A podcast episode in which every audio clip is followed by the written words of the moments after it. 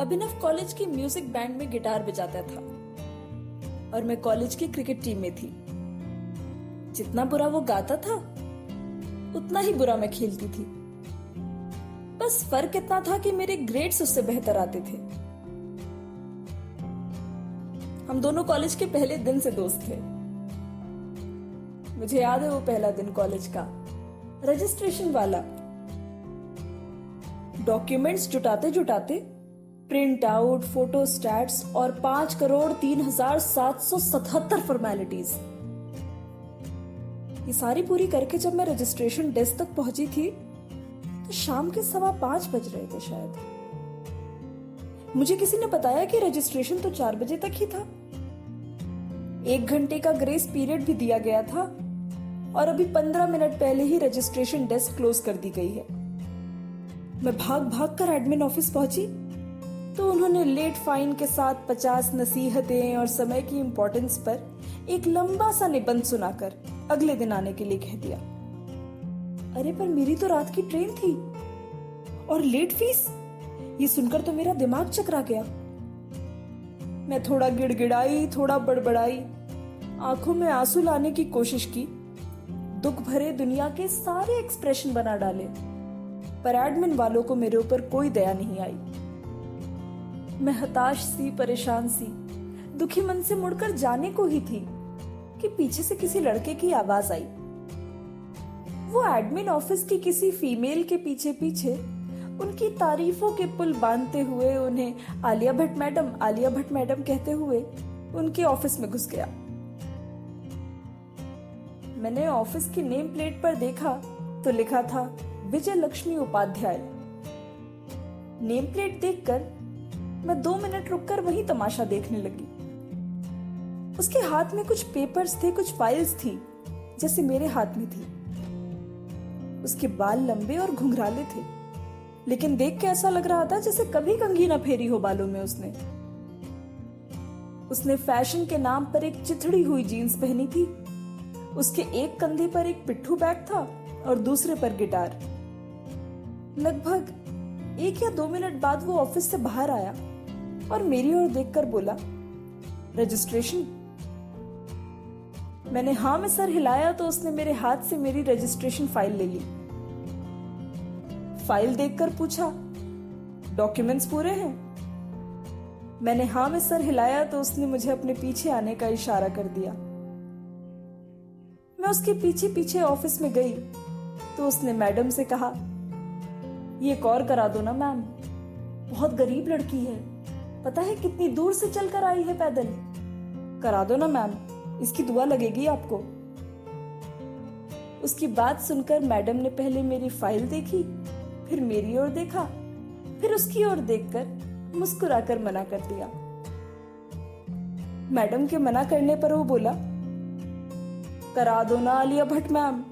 आप ही करा सकते हो। आपसे सुंदर मेरा मतलब आपके अलावा हमारा है ही कौन यहाँ? उसकी बात सुनकर आलिया भट्ट मैडम, यानी विजय लक्ष्मी उपाध्याय मैडम, थोड़ा सा शर्माई, थोड़ा मुस्कुराई, और फिर अपने सर को हिलाते हुए मेरे हाथ से मेरी फ़ाइल लेकर जमा कर लिया। मैं कभी मैडम को तो कभी उस लड़के को हैरत से देखती रही। ऑफ़िस से निकलकर मैंने उसे थैंक यू कहा। तो उसने पलट कर कहा अरे यार, तुम कॉफ़ी पिला देना। हिसाब बराबर। बस कुछ ऐसी ही लेट लतीफी ने, कुछ उसकी ऊट पटांग हरकतों ने हमें पहले दिन से दोस्त बना दिया। धीरे धीरे हमारे कॉलेज में और भी दोस्त बनने लगे। पर हम दोनों की बात ही कुछ और थी। अभिनव दिन भर बंदरों की तरह इधर उधर कूदता रहता। कॉलेज की लड़कियों के लिए गिटार बजा बजा कर गाने गाया करता। या फिर ट्रक के पीछे लिखी हुई सस्ती शायरिया पढ़ता लड़कियाँ हंसती तो कहता हसपत पगली, प्यार हो जाएगा। बाकी लड़कियाँ जो शायरी से इम्प्रेस नहीं होती, वो कभी उन्हें प्रियंका, दीपिका, आलिया कहता तो कभी खुद शाहरुख खान की तरह किरण कह के मिमिक्री करता। वो कॉलेज की बाकी लड़कियों को तो किसी ना किसी हीरोइन के नाम से बुलाता था, पर मुझे हीरो कहता था। दिन भर ये हरकतें करने के बाद लंच टाइम में मेरी टिफ़िन अपनी ओर खिसकाकर मुझसे कहता, हीरो, कॉफ़ी पिला देना।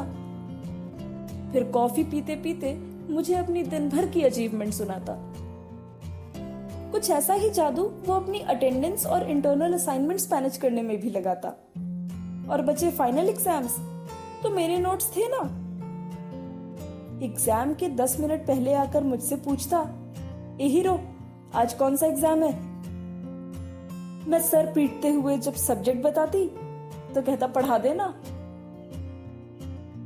मैं पूछती, क्या पढ़ाऊं? तो कहता, पूरा सिलेबस मेरे लिए उसका हर सेमेस्टर में पास हो जाना हमेशा एक पहेली रहा। मैं अक्सर उसे डांटती, समझाती नोट्स न देने की धमकी देती। फिर एक दो दिन मुँह फुला लेती तो वो मुझे मनाने के लिए कुछ दिन रोज कॉलेज आता, अच्छे से नोट्स बनाता। पर फिर कुछ दिन बीतते ही उसका जुगाड़ और जादू शुरू हो जाता। और ये वो सिर्फ़ अपने लिए नहीं करता था। कभी मैं भी कॉलेज न जाऊँ तो वो मेरी अटेंडेंस का भी जुगाड़ कर लेता था। अपने तीन साल के कॉलेज में सिर्फ़ एक बार इंटरनल दिया था उसने कॉलेज जाकर। वो भी अपना नहीं, मेरा। अजीब पागल था वो। पर दोस्ती इसी पागलपन को ही तो कहते हैं। थर्ड ईयर तक आते आते अभिनव ने क्लास में आना लगभग बंद कर दिया था। अक्सर ऑडिटोरियम में गिटार बजाता दिखता।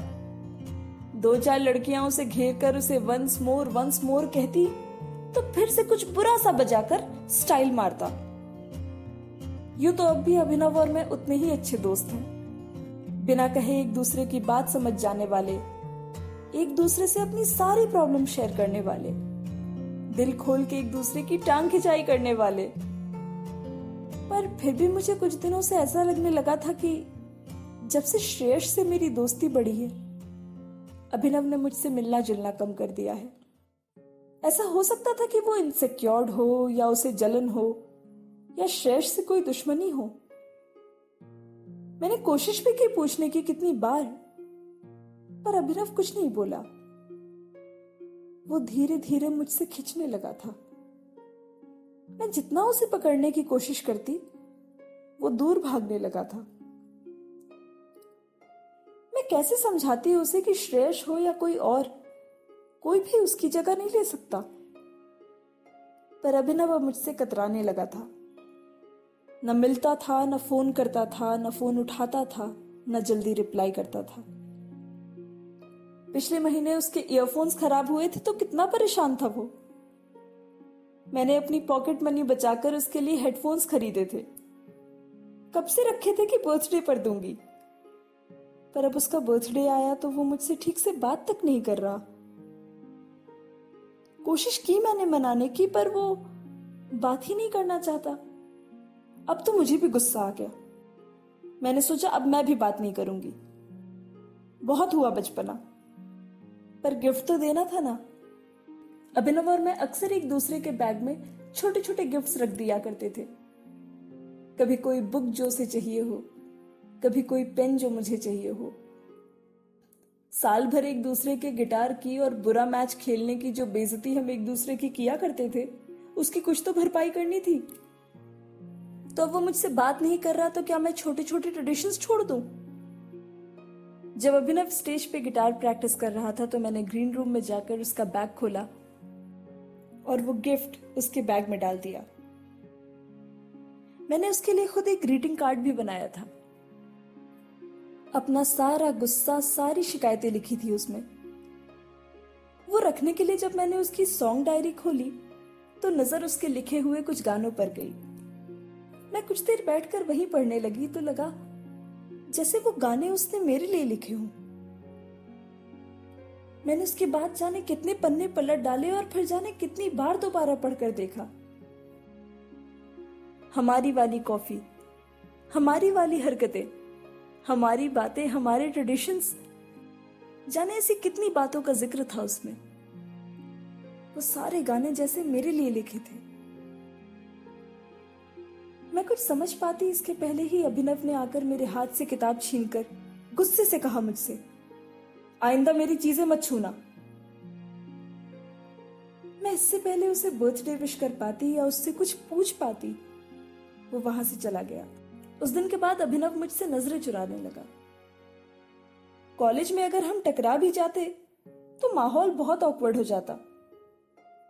कॉलेज में सभी बात नोटिस कर रहे थे। कुछ सामने ही पूछ लेते थे, कुछ पीछे बात कर लेते थे। तरह तरह के कयास लगाते थे। अभिनव की ये चुप्पी मुझे खाई जा रही थी। अब मैं कॉफ़ी भी अकेले पीती थी। मुझे ऐसा लगता था जैसे किसी ने मुझसे कुछ छीन लिया हो। घर से दूर अभिनव जैसे मेरा घर था। मेरा सबसे अच्छा दोस्त। मैं उससे बात करना चाहती थी। अगर उसे क्रश है या इन्फैचुएशन है, या ये सिर्फ़ मेरी कंफ्यूजन है तो हम शायद बात करके भी तो सुलझा सकते हैं। मेरी लाख कोशिश के बाद भी अभिनव ने उसके बाद न कभी मुझसे बात की, न मेरा मैच देखने आया। श्रेयस अक्सर मेरे साथ होता था। शायद इसलिए भी। श्रेयस मेरी परेशानी समझता था। और बिना कुछ बोले, बिना कुछ पूछे, सिर्फ़ मेरा साथ निभाता था। अभिनव के रवैये का इतना असर था कि थर्ड ईयर में मेरे ग्रेड्स कम होने लगे। न जाने किस बात का गिल्ट था या बस दुख था। अब मेरा कॉलेज जाने का मन नहीं होता था। बस कुछ ही हफ़्ते बचे थे फाइनल एग्ज़ाम्स को। और ये कॉलेज के भी तो आखिरी दिन थे। मैंने कॉलेज जाना बंद किया तो श्रेयस ने भी बंद कर दिया।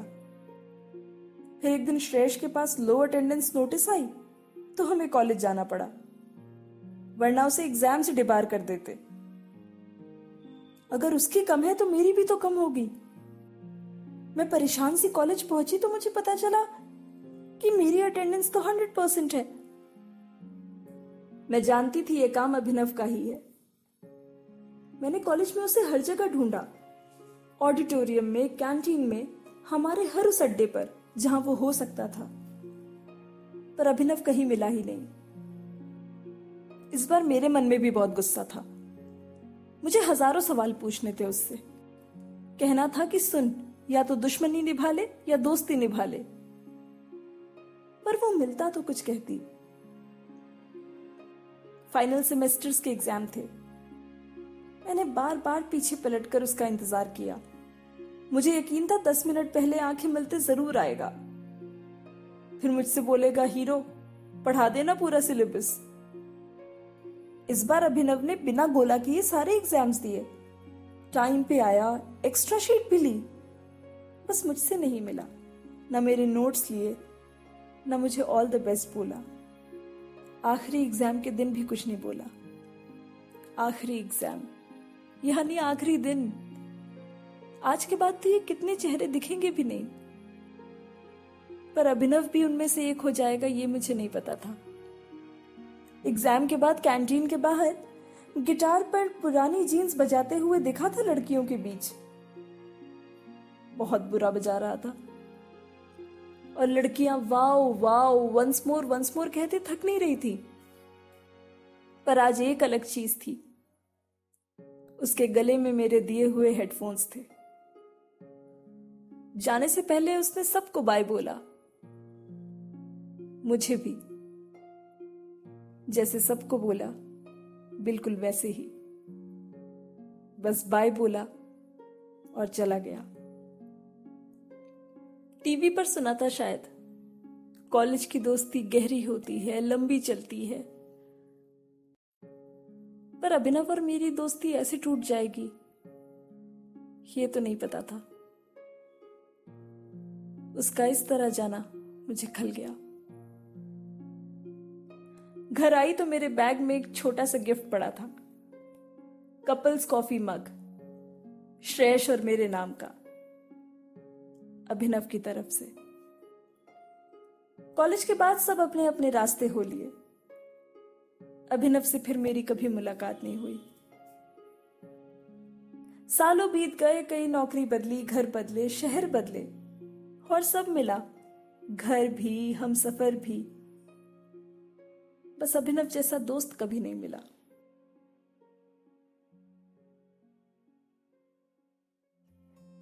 अभी हाल ही में श्रेयस और मैंने अपना नया घर लिया है, इस सोसाइटी में। चौबीसवें फ्लोर पर, थ्री बी के अपना घर। बिल्कुल वैसा जैसा हमें हमेशा से चाहिए था। पूरे दो दिन लगे मुझे और श्रेयस को सारे सामान अनपैक करने में। सब सेट हो चुका था। हमेशा की तरह, अभिनव के वो दो मग्स स्टडी शेल्फ पे मैंने सबसे आगे रख दिए। पहले जब उसे याद करती थी तो दुख होता था, गुस्सा आता था। वक्त के साथ अब सिर्फ़ अच्छी यादें याद आती हैं और मैं मुस्कुरा पड़ती हूँ। शाम हुई तो मैंने सोचा घर के कुछ ज़रूरी सामान खरीद लूँ। एक्सप्लोर करते करते सोसाइटी के सुपर स्टोर पहुँची। तो लास्ट कॉर्नर में ब्रेड एंड चीज़ के रैक के पीछे। सालों बाद एक पुराना चेहरा दिखा। अभिनव इतने सालों बाद एक दूसरे को देखा तो हम दोनों मुस्कुराए बिना रह ना पाए। थोड़ी हैरानी सरप्राइज़ और ऑकवर्डनेस से जूझने के बाद फॉर्मेलिटी भरी चार बातें हुई तो पता चला अभिनव भी इसी बिल्डिंग में रहता है। ये सुनकर तो मैं दो मिनट सन्न रह गई। मैं फिर से उस कॉलेज वाली ऑकवर्डनेस पे नहीं जीना चाहती थी। बस दो चार बातें और हुई ही थी कि बिलिंग काउंटर पे मेरा नंबर आ गया। सामान लेकर और एक अनमना सा बाय बोलकर मैं जल्दी जल्दी वापस जाने ही लगी कि पीछे से उसने पुकारा। ए हीरो, एक कॉफ़ी पिला दे यार। मैंने पलट कर देखा तो ऐसा लगा जैसे वही अभिनव खड़ा है जिससे मैं कॉलेज के पहले दिन मिली थी। आज लगा जैसे कॉफ़ी में सालों की ऑकवर्डनेस शक्कर जैसे खुल गई।